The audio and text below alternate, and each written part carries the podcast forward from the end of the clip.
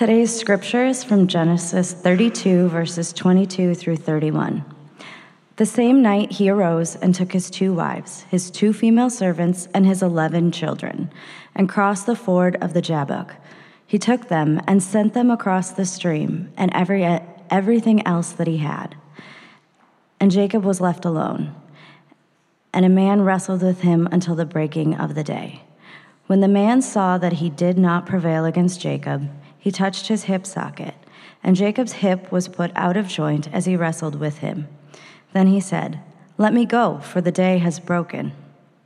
But Jacob said, I will not let you go unless you bless me. And he said to him, What is your name? And he said, Jacob. Then he said, Your name shall no longer be called Jacob, but Israel, for you have striven with God and with men and have prevailed.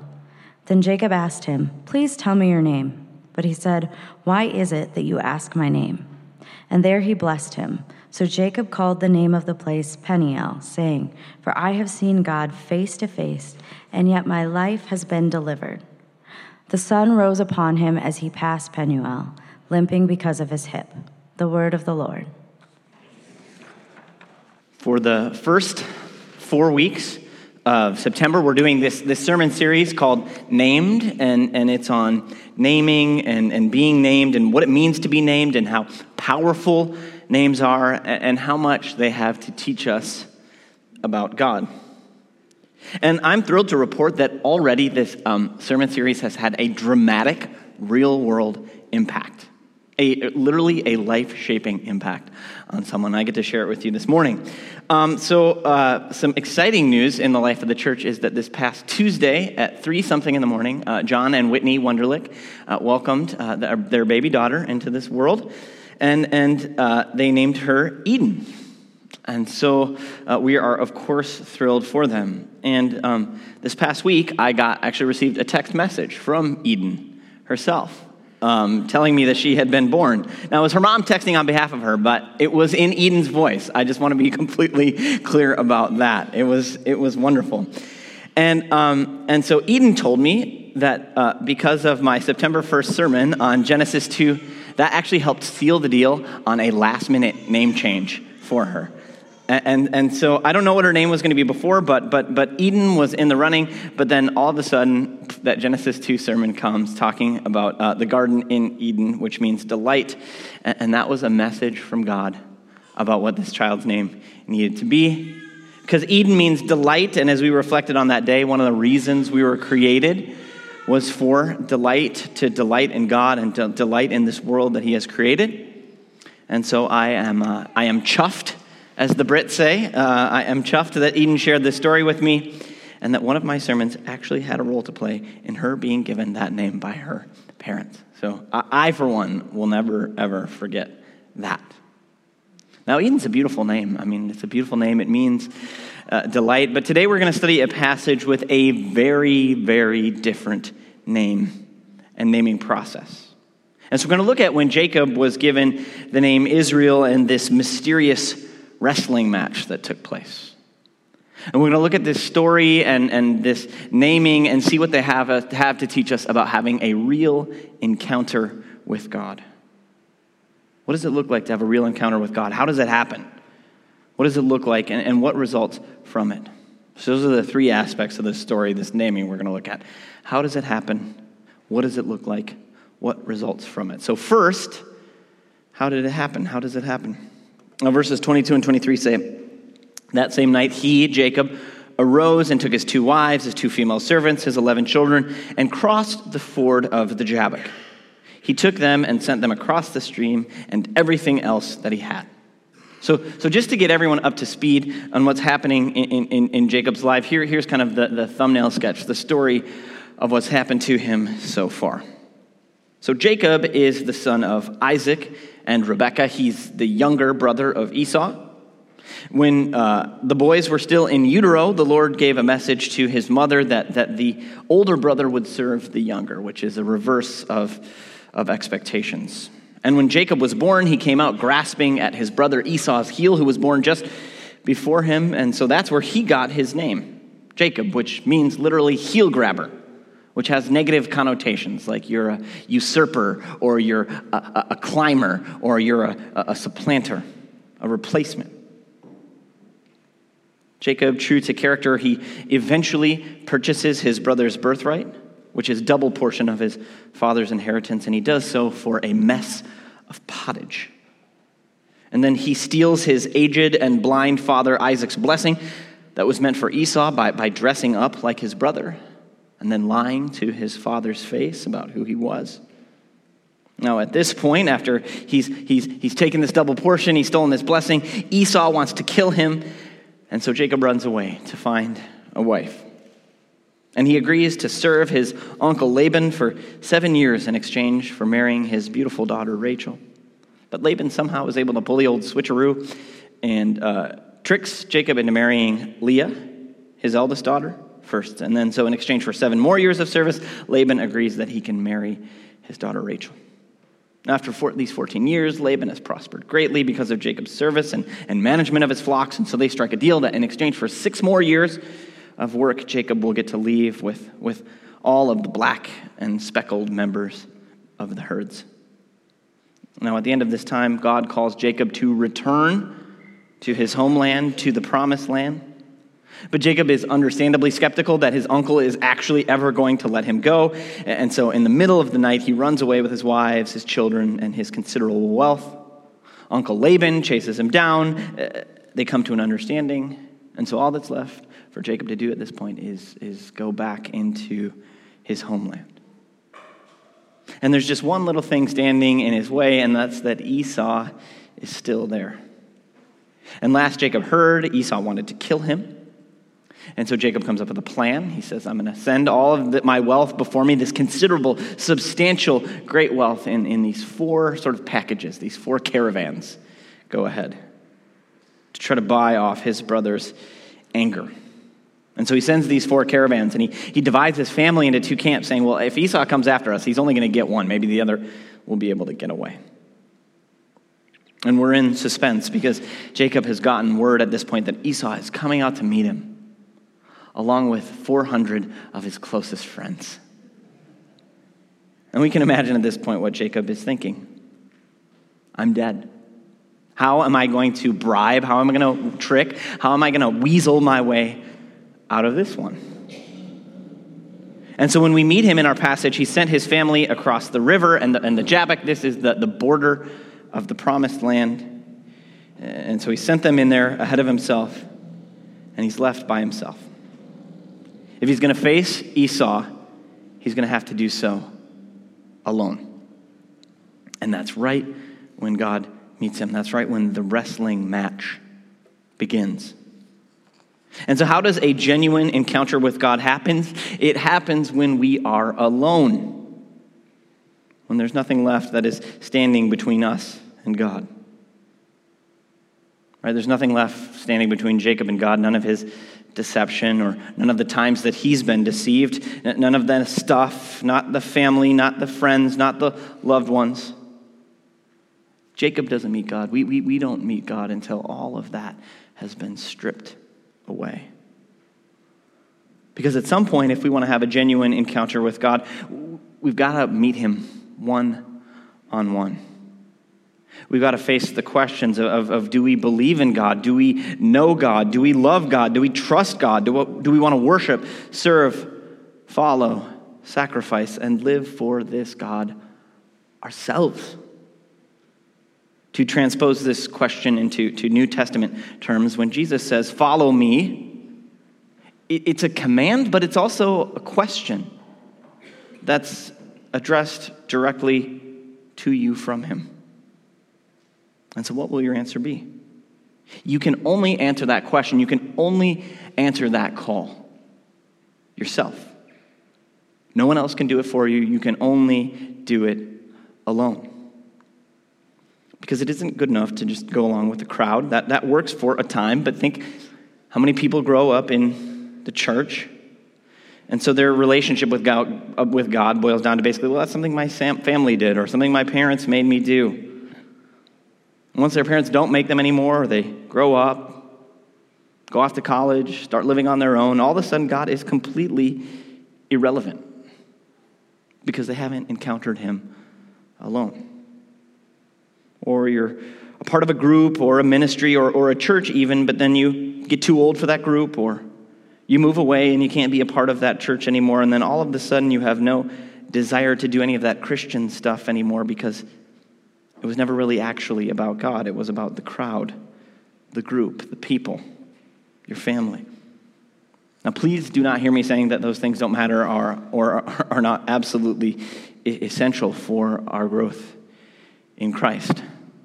Christian community in, in, the context of a family, a life group, a church, some other ministry, all those are absolutely necessary. They are necessary, but not sufficient.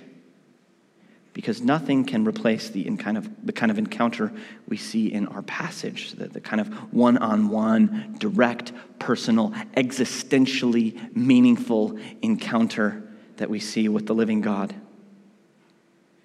And as we see in this passage, those encounters, those one on one direct encounters with God alone, oftentimes they take place in the face of some great crisis in our lives, as Jacob was facing here, or, or, or at a threshold moment when, when we're kind of crossing from one stage of life or one place in our development to another.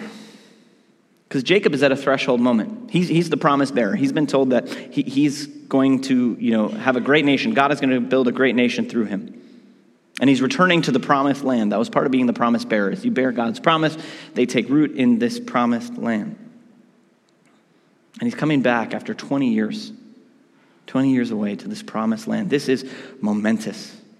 And so crossing the river, it's crossing that threshold, and this is so often when God meets us alone. And threshold moments are constantly happening.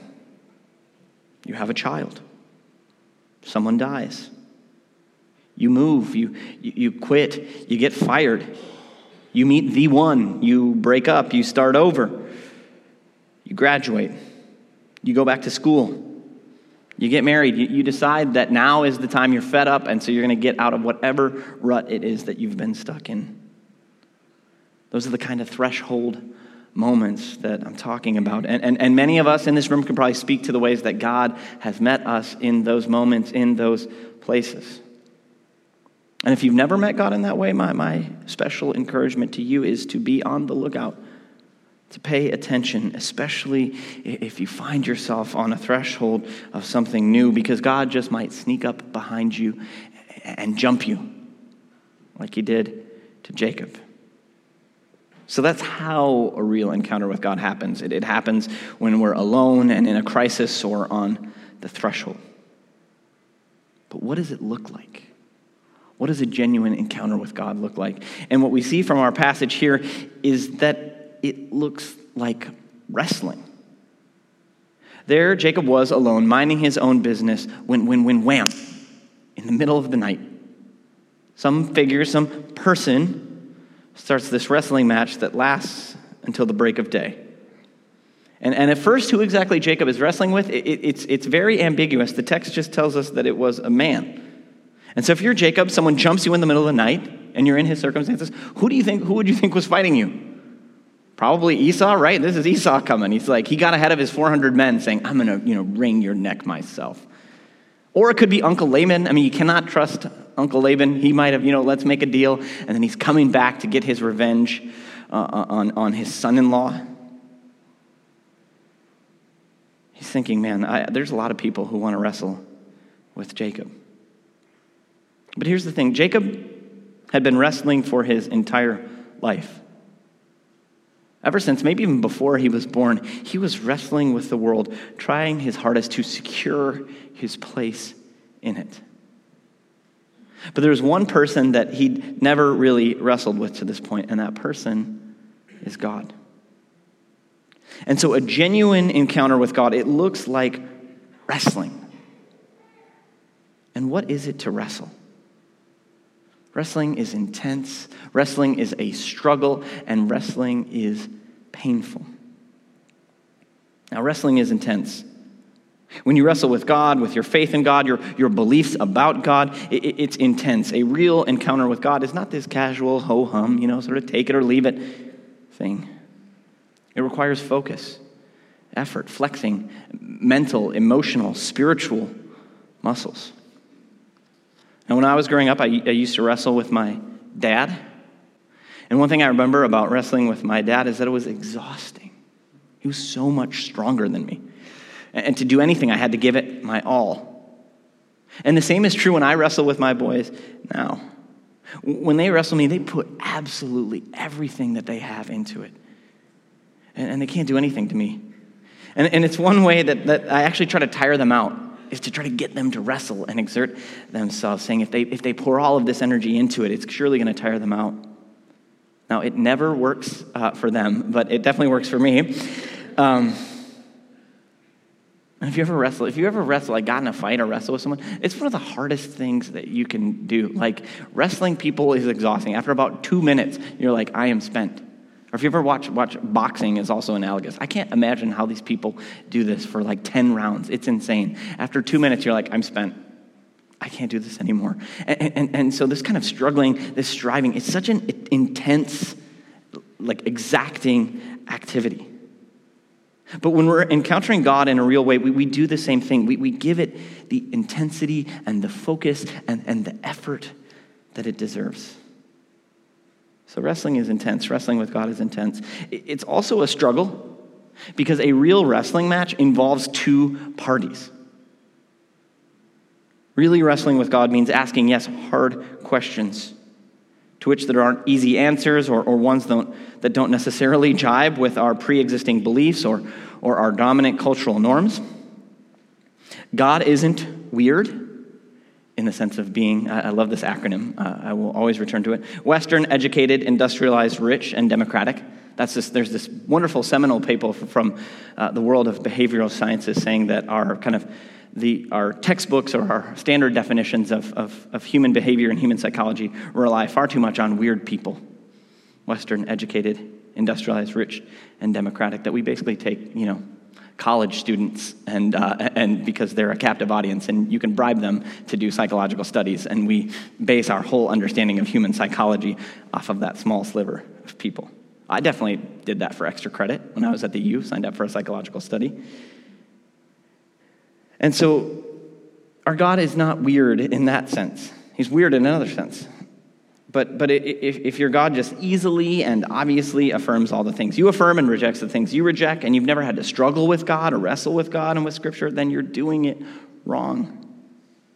If you would say, Well, I, I, I could never believe in a God who, I'd say you're not willing to wrestle. And if you're not willing to wrestle, then you're not willing to really encounter God, but only a projection of yourself and your own values. Believing with the God we meet in Scripture means that you're going to be doing lots of wrestling. I mean, you just start reading through the Bible the, the, the fall, the flood, the death of the firstborn, hardening Pharaoh's heart. I mean, we haven't even made it halfway through the book of Exodus, and there's already lots of things that we need to wrestle with theologically, ethically, spiritually, morally. Oh, the Bible is this great wrestling match.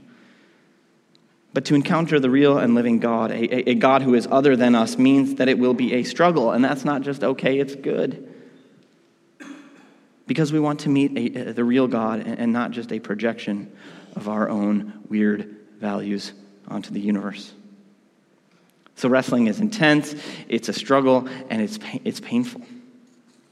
In the midst of this intense wrestling match, what, what, what happens? The wrestler touches Jacob's hip and just pop. It's strained. And so, a real encounter with God, it usually involves some kind of pain because pain is a part of growing. Now, I'm not talking here about pain that is merely destructive, but, but pain that teaches, pain that builds, pain that strengthens. We all know that kind of pain. When you exercise vigorously, what, what are you doing to your muscles? You're, you're tearing the fibers. The day after, it hurts. Not to, you know, humble brag here, but on Friday I ran 20 miles as part of my marathon training. Uh, that's the longest I've ever run in my life. My legs hurt. I was spent. I mean, Amy was just saw me that day. I was just so sad. I looked like a like someone had wrung out a you know a dish rag, and and and I that's just how much energy I felt like I had. It was so hard. But the day after, I felt pretty good, and, and so my body, through that pain, is being transformed into something that can finish a marathon. And so a real encounter with God in, involves pain that leads to growth in grace and strength to face adversity. I mean, the early Christian martyrs were, were called athletes for God because they were strong enough to endure the pain of persecution, torture, and death in order to bear witness to Christ. And so a real encounter with God comes when we meet Him alone. It's like a wrestling match, which is this intense and even painful struggle. But at last, we get to see what results from it. What results from this genuine, real encounter with God? And so, the first thing that results from it is that Jacob is given a new name. And so, this wrestling match is going on. There's not going to be a clear winner. And so, the wrestler asks him, What is your name? And since this is God, we know it's God he's wrestling with. This isn't a question so much for God as it is for Jacob. This question is for him. And the wonderful thing about this question, what is your name, is that it offers Jacob a chance at redemption. Because Jacob had been asked a question like this once before in his life. When he had gone in to steal his brother's blessing from his, his blind and aged and dying father. And he had put on goat skins because his brother was hairy. And so he went in to pretend uh, to, to be his brother. And Isaac had asked him, Jacob, or he had, he had asked him, Who are you? Basically, what's your name? Identify yourself. And, and Jacob at that moment had lied and said, I'm Esau.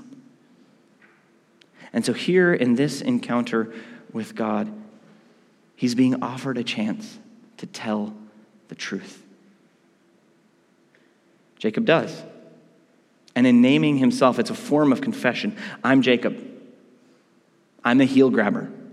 I'm the deceiver. I'm the usurper. I'm the striver. I'm the supplanter. And God's answer is, well, not anymore. You're not Jacob. From now on, you will be Israel because you've striven with God and with men and prevailed. And so Jacob is no longer to be known as the heel grabber. Now he is going to be the God wrestler. And this new name, Israel, it's, it's the combination of two Hebrew words, one of which is very common, El, that's God. But Isra, it means to, to contend, to strive, to struggle, to wrestle. And this isn't just a new name for Jacob, it's, it's a new name for God's people. And so it's a new name for us too. And this name's meaning, it's wonderfully ambiguous, delightfully ambiguous. Normally, in a name like this, God would be the subject. So it would mean God wrestles, or God strives, or God struggles. And so, what that means for us is that we are the people with whom God wrestles. God has chosen to grapple with us and strive with us and struggle with us because He loves us and He isn't willing to just let us go or to go on our own or go astray without a fight. God's willing to fight us and fight for us. So, God wrestles, that's one meaning. It can also mean wrestles with God, because Jacob and, and God's people are the people who strive with God primarily through prayer. Before our passage in, in verses 9 through 12, it's actually the first recorded words of prayer in the entire Bible. And so to be someone who wrestles with God is to be someone who is persistent, like Jacob, in prayer. So it can mean, you know, God wrestles, wrestles with God, or lastly, it can mean God's wrestler. And so we are the people who wrestle on God's behalf. We champion his cause and his kingdom out in the world. And so our ministry is like one big WrestleMania just going out there. You know, the forces of evil, give them a, you know, an elbow, a flying elbow from the top turnbuckle. And so God wrestles with us, we wrestle with him, and we wrestle for him. That's what this new name means. So Jacob gets this wonderful, this beautiful new name, and he gets two other things he gets a blessing, and he gets a limp. Jacob says, I will not let you go unless you bless me.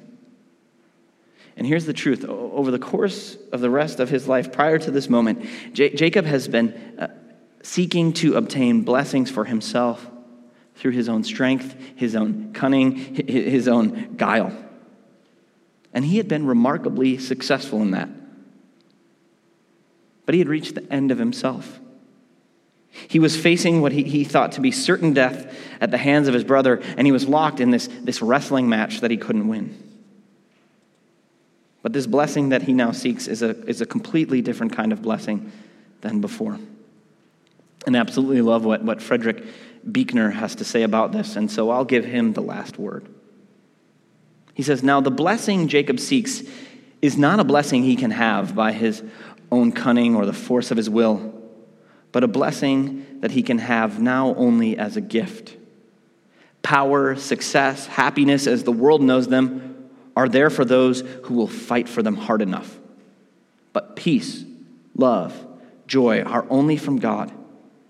And God is the enemy whom Jacob fought there by the river, of course, and whom in one way or another we all of us fight. God, the beloved enemy, our enemy, because before giving us lives, he demands our lives, ourselves, our wills, our treasure. Will we give them, you and I? I do not know. Only remember the last glimpse that we have of Jacob limping home against the great conflagration of the dawn. Remember Jesus of Nazareth staggering on broken feet out of the tomb toward resurrection, bearing on his body the proud insignia of the defeat which is victory, the magnificent defeat of the human soul at the hands of God. God meets us alone. He wrestles us to the ground, but our defeat is our victory because we are named and we are claimed by the grace of God that will never let us go. in the name of the Father, and of the Son, and of the Holy Spirit. Amen. Will you pray with me?